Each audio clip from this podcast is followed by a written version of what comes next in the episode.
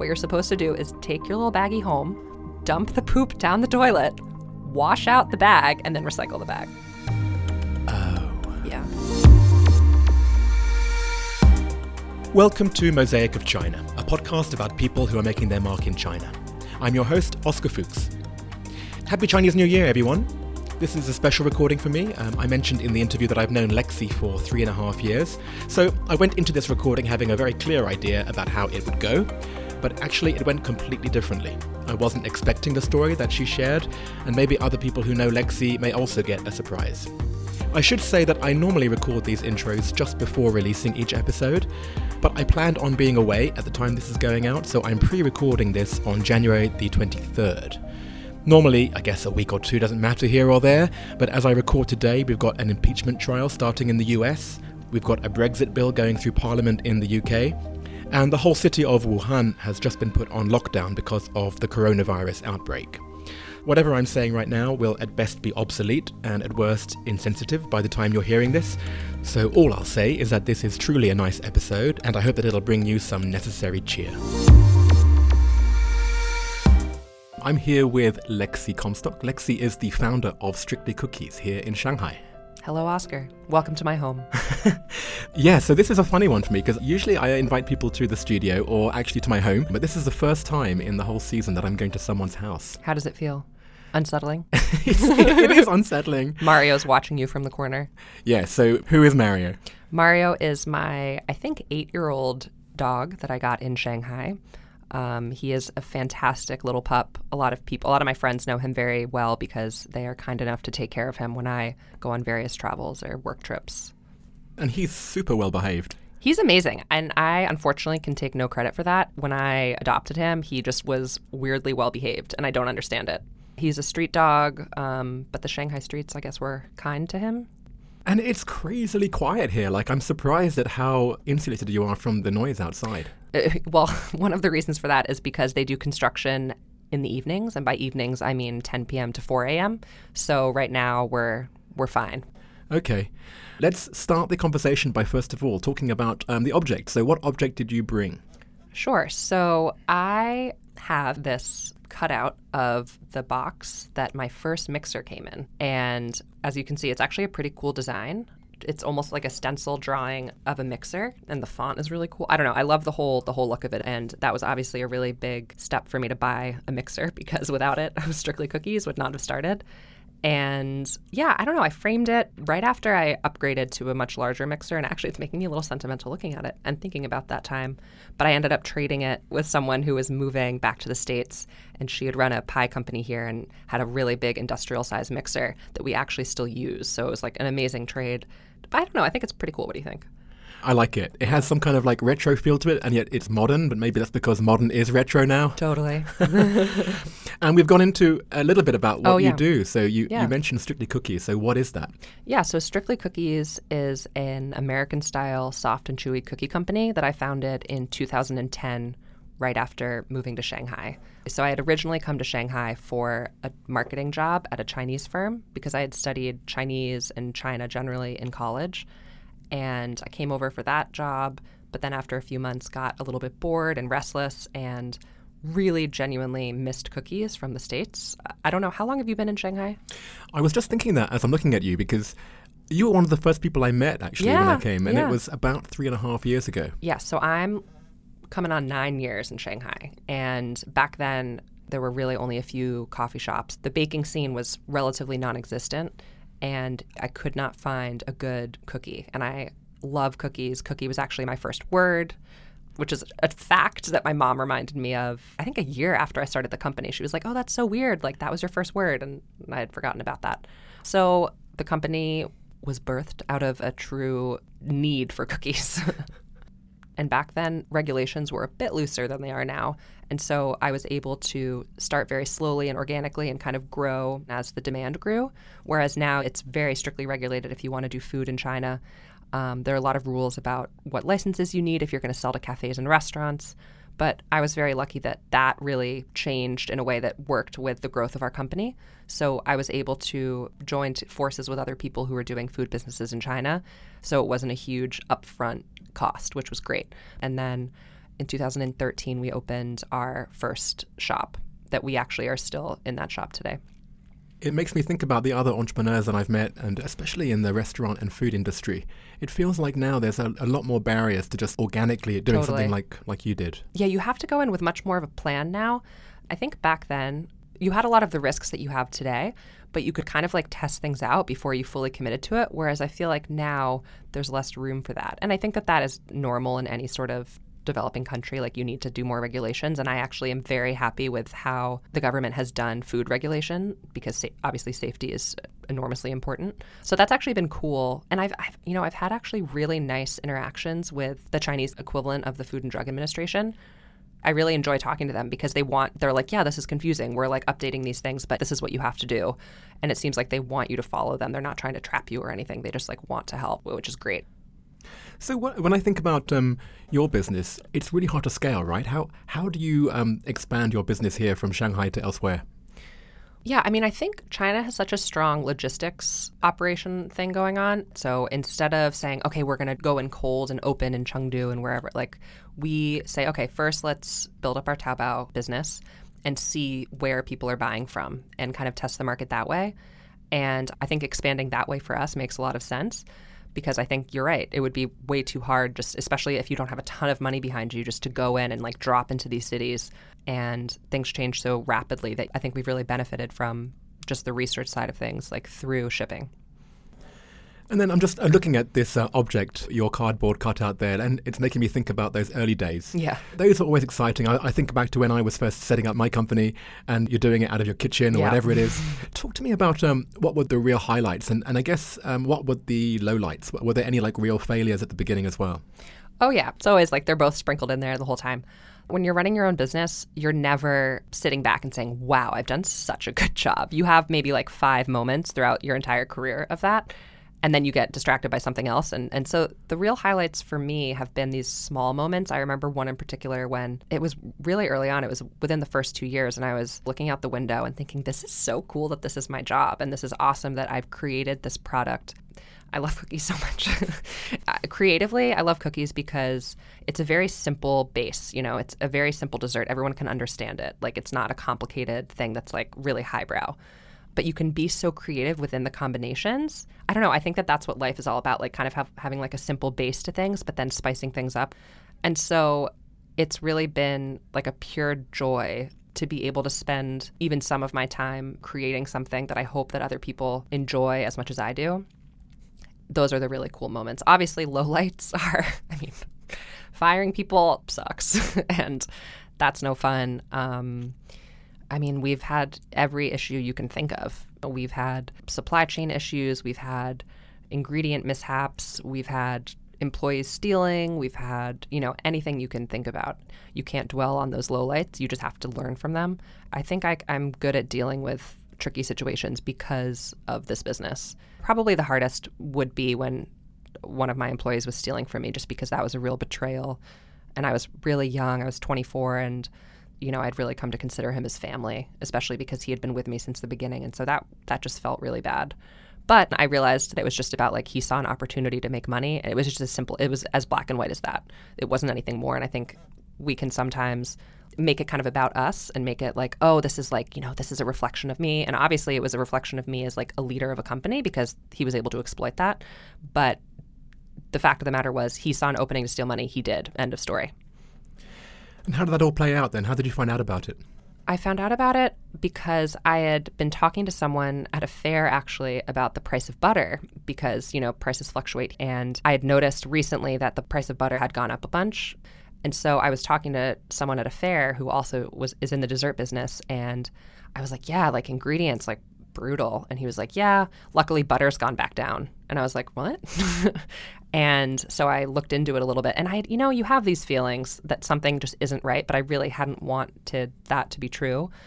You're so paranoid. Like, you're like, okay, is it just this one person acting alone? Who else knows about it? Is he in cahoots with the company I'm buying from? Like, are they providing fake fapiao? So, like, because I was seeing the records and I didn't understand.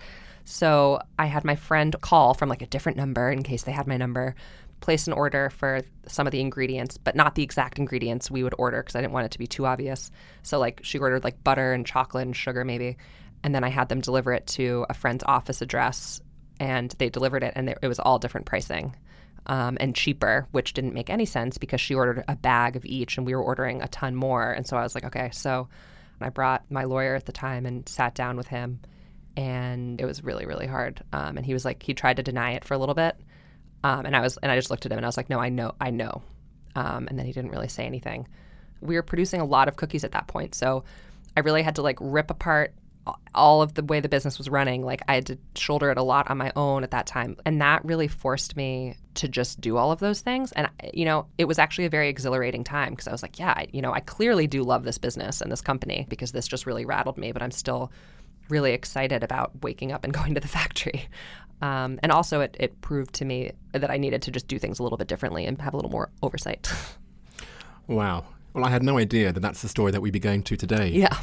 It makes me think actually, because it was your own business, it was very much your baby. Like this, when you say the word betrayal, I, I know exactly what you mean. Like this is not just a business betrayal. This would have been personal, right? It was so personal. Especially, I genuinely loved him. Like he was kind of like a like father uncle figure, especially being so far away. I, I don't know if it's crazy, but like separate from that incident, he still was a very good friend to me in other ways. And like I will never speak to him again, but that doesn't ruin the nice things that he had done for me. Maybe it was to make me feel comfortable with him and trust him, who knows? But like I just prefer not to think of it that way. There's no point. Well, let's not dwell too much yeah. on that point. and we'll end now. yeah. So, do you now um, specifically make cookies for the China market, for example, or are you still selling to people who are more international? I don't know. I think just having lived here, I'm exposed to really cool flavors. And so I just have more fun with Chinese flavors, not because I'm like, oh, here are these cookies for my Chinese customers, but more because I'm like, oh, this is delicious and really cool and interesting. And I love the idea of fusing this with a classic American cookie. So give me an example. So, matcha marzipan is something that I think is really cool because when I first arrived, I was like, I'm not going to just make like a green tea cookie and pander to the Chinese clients because I think that that's offensive just to be like, you're Chinese, so you're going to love this green tea cookie. But combining a marzipan element, so we make the marzipan in house and it actually cuts a lot of the bitterness of the matcha. And so that to me is like a really good combination. So that's been a really cool one. Also, we do a Yangmei coconut cookie I think the English word is bayberry. It's such a Chinese flavor, and it's, you know, I think you can only really get them in June, July. There's so many cool potential flavors of cookies in China, and like exploring like spicy elements and all that stuff has been super, super cool and really fun. I'm just thinking, actually, we ran into each other in Chengdu, didn't we? Yeah. And you know what? Yeah. I'm going to challenge you. To, I think I'm ahead of your challenge. You're going to use Sichuan pepper? Yeah, duh. You've done it I've already? already done it, yeah. What's that one then? So, okay, so this was actually really cool. So, social media is great. And I made an Instagram baking friend who's based in Paris. And she's a great baker. And I actually went to go visit her in November and we're working on this cookie that's combining um, a popular flavor in both China and in France, chestnut, and the lovely Sichuan pepper. So we're we've done a, a chestnut Sichuan pepper cookie. So you stay tuned for that. Are you going to give me a free one? I'll give you two. Yes. So, what about the future then? So, if you think about where you've come in the last eight years, like if you project ahead into your crystal ball, like what do you think is going to happen next? I'm excited to expand, and not only in China, but outside of China. And I think doing it in creative ways is really important. So it's not necessarily like, oh, like open a flagship store in New York or wherever.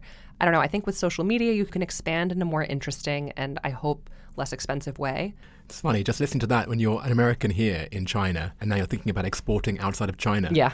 it's um, it makes me ask you the question how would your business maybe be different if you'd done this in America, do you think? it wouldn't have worked in a way that now thinking about expanding to the US would. I think that being a little bit removed has allowed me to pick things up, try things out, especially flavor wise. That's been really cool. So I don't think if we had started this eight, nine years ago in the US, it would have worked in the same way. The US is like such a saturated market with cookies, but I've been doing it for so long that now it's more of just like a sheer determination of like this will work and like I will find a way to do it. And you're still small enough that you can adapt, you know, you're nimble. Yeah. Good luck to you, Lexi. Thanks. And thank you so much for that conversation. I, I, I want someone out there to do a word count and, and see yeah. how many times we use the word cookie. Yeah. um, we're going to uh, move on now to part two. Great. Let's jump into question one. What is your favorite China related fact? Ooh, so I recently have learned about this thing called panda diplomacy. Apparently, China owns most, if not all, of the pandas worldwide. And they kind of use them as like a bargaining tool. So you can see the strength of the relations between countries and like your standing with China based on the panda situation. I think that's so funny. And that these like kind of super sweet but dumb pandas are like getting like tossed around. I just think that's great. So that's definitely my favorite China fact. And at this very moment, China has, or Shanghai at least, these very intense garbage rules. Okay, did you read about what you're supposed to do with dog poop now? No. Okay, so just to give everyone an update, so you're supposed to separate all of your trash into wet, dry, whatever. It's very intense. There are guards outside making sure that you've separated your trash correctly. You get fined if you don't do it, which again, cool China. Like this is definitely moving in the right direction, but a little bit intense, kind of classic China style. But with dog poop, apparently, because that's a con- you're supposed to separate wet and dry, right? And so people were like, "Well, what are we supposed to do when we pick up dog waste?" So what you're supposed to do is take your little baggie home dump the poop down the toilet, wash out the bag, and then recycle the bag. Oh. Yeah. Number two, do you have a favorite word or phrase in Chinese? So I have a very, I'm very lucky. I have amazing neighbors and I have really great bao-ons and I have a very strong relationship with them. And they always are asking me, no matter the time of day, no matter if I've just seen them like five minutes before, Chifan lama, which is like, have you eaten? And I just think that's so sweet. I'm like, yeah, thank you for checking up on me and making sure I'm staying well fed. If you left China, what would you miss the most and what would you miss the least? I would miss jianbing. It's a crispy crepe, sort of pancake situation that combines eggs and scallions and these crisp, almost like crispy wontons. Is that how you would?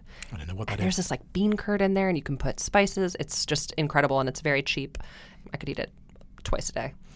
I recently, I think it must have been a month ago, I saw an article about how they had a jianbing, I don't know what it was, like a stall in, I think it was in New York, Yes, somewhere near yeah, the High Line. expensive. Yeah, yeah, it was like $15. $10. No, no. 15 Fifteen. Okay. And they do all this weird. I mean, okay, as long as you're spreading the jianbing word, I'm happy.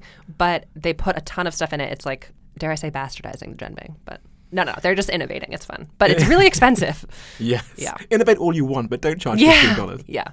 And then the thing that you miss the least. The thing I would miss the least is construction.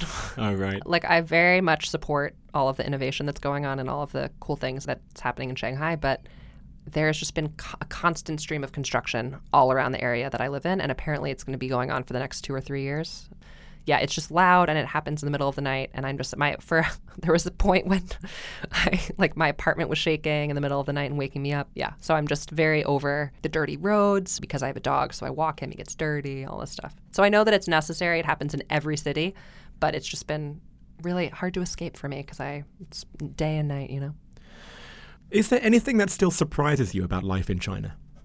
Um, I would say again, just how quickly things move here. So this has been the constant from 2010 until now. Things move and update so so quickly, and that is just I think so unique to China at this very moment. And anything from food safety laws to traffic laws to construction to anything, it just it's such a fast moving place, and uh, it's incredible, like the pace. Where's your favorite place to go out? Um, to drink or to eat or just to hang out?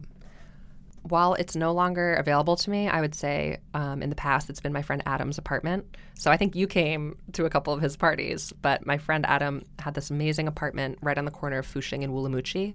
And he made a New Year's resolution one year to throw a theme party every month.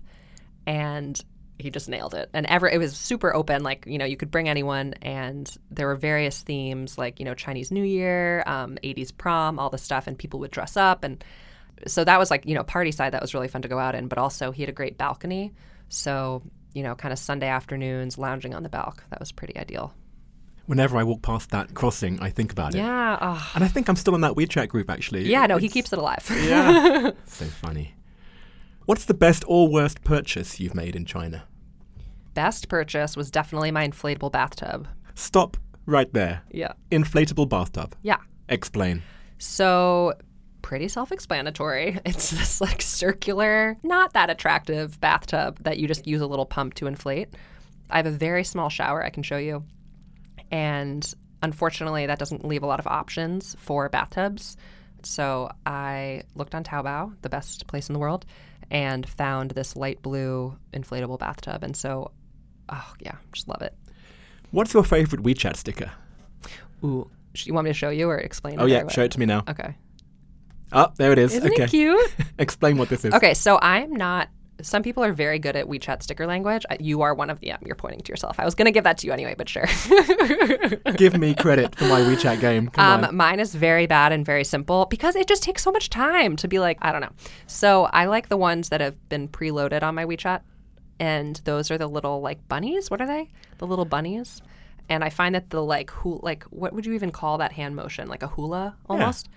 It just applies in many situations. So I, I like the e like it's just kind of my fallback. I get genuine joy from using it, and it's super cute.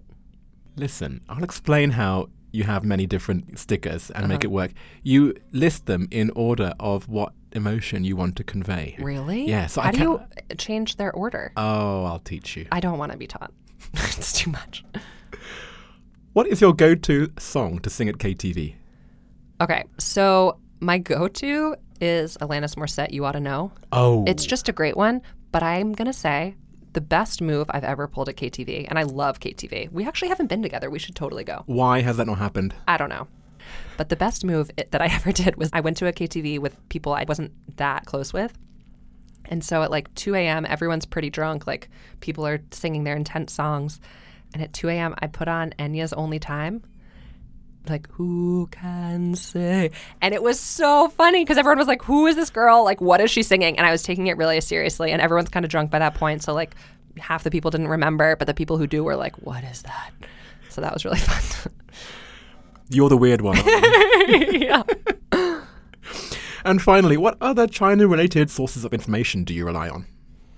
Ooh. Um, do you ever get this email? I'm on this newsletter thing called Chi- the China Skinny. No. So they just talk about trends in China. I think it's like a market, like you learn about the market, but they just have really interesting insights. And I think it's actually the only newsletter that I consistently read and or if I don't have time to read it, I'll like save it and then and sit down with it. Yeah. So I actually I genuinely I think they're doing a great job. Nice. I'll check it out. Well, thank you so much, Lexi. That was a pleasure. Yeah, it was so fun. And before you leave, um, so out of everyone you know in the rest of China, who do you recommend that I interview next? Ooh, very easy question for me to answer. My friend Jamie Barys, who runs Untour with her business partner Kyle. They basically give you a really awesome tour of the best street food in Shanghai or Beijing. They also partner, I think, in various other cities across China. And as someone who loves food and especially street food, it's they just do a really good job. They give you on the tours, they give you a ton of really cool information about Shanghai, about the food you're eating. It's not only satisfying for your tummy, but also for your brain. Wow. Yeah. Is that their tagline? No. Do you know, I've heard of them because I met people who have been on that tour. Have tour. you never been on that tour? Never done it. I've been on it a bunch, and I would 100% go with you. It's so fun. All right, maybe that's what yeah, we'll do. that'd be great. She's not going to tell you this because she's so humble, but they're super legit. Like they took Usher, heard of him, Heard of him. took him on a tour. Yeah, they're great. Awesome. Well, thank you so much. I look forward to speaking with her. Yeah. And just thank you for coming, Lexi. Thanks for having me. Bye. So, this is the first time someone specifically mentioned pandas since episode 10, in which Laurie Lee's favourite WeChat sticker was an angry panda. I want more panda chat. For example, did you know that the Chinese for panda is xiongmao, which literally means bear cat? Yes, maybe you did know that. But try this. Did you know that there was a scientific debate about whether the giant panda bear is actually a bear, or is it more like the red panda, which is a member of the raccoon family? And yes, maybe you had heard about panda diplomacy before this episode, but did you know that it's been going on since Wu Zetian sent a couple of them to Japan in the year 685? People, get into it! I don't know why I'm shouting, I just like pandas, okay? Lexi's favourite word or phrase in Chinese was Chafanlama, which literally means have you eaten, but as Lexi also knows, it really just means hello. I talk about this in more detail at the end of episode 7 with Michael Zee from Symmetry Breakfast. The interesting thing I want to add this time is about the particle le in Jafan le ma. So, humour me here. Many people learning Chinese think that le changes the sentence to the past tense. And in this case, it's true. Chafanma means are you eating, and chafan ma means have you eaten. But actually, le doesn't denote the past, it denotes a change of state. So when Lexi's neighbours are saying Chafan Lama, they're actually kind of asking, Have you gone from the state of not eating to a state of having eaten? Let me give you another example. So, taking last week's episode with Stefan, I said that I've gained weight in Shanghai because I don't find it very easy to go running here, and I'm sure Lexi's cookies don't help either. So, if I say 我胖, it means I'm fat. But if I say 我胖了, it doesn't mean I've fatted, it means I've got fat. I've changed into the state of being fat. I'm, I'm fat, okay? Loads of photos to share from today. Please check them out on the handle Mosaic of China on Instagram, Facebook, or Weibo. Or join the group on WeChat and add me on my ID, Oscar10877, and I'll add you to the group. There are photos of the three cookies that Lexi specifically mentioned in our chat. One of them is green tea and marzipan, the second one is yang mei and coconut, and the final one is Sichuan pepper and chestnut. Apart from that, there's Lexi's favourite WeChat sticker, the hula dancing rabbit. There are photos with her doggy Mario. There are some images of the Shanghai recycling rules, which are, of course, full on. Uh, but actually, they're no worse than the rules that I followed when I lived in Japan in 1999, or even Germany back in 1996, so maybe it's about time they caught up here. 1996, oh my word, I'm fat and old. There are pictures of the delicious jianbing, the thing that Lexi would miss the most if she left China. A few photos from the costume parties that Lexi mentioned. Shout out to Adam's WeChat group. And yes, I called it a costume party. To all the Americans out there, a Brit would call that a fancy dress party. Believe me, I do realize how stupid that sounds. And last but not least, I asked Lexi to send me a photo of her best purchase in China, the inflatable bath. And the thing that she sent me qualifies as one of the best images I'm posting all season. Mosaic of China is me, Oscar Fuchs, extra editing support from Mila De Prieto, artwork by Denny Newell, and China support from Alston Gong. See you again next week.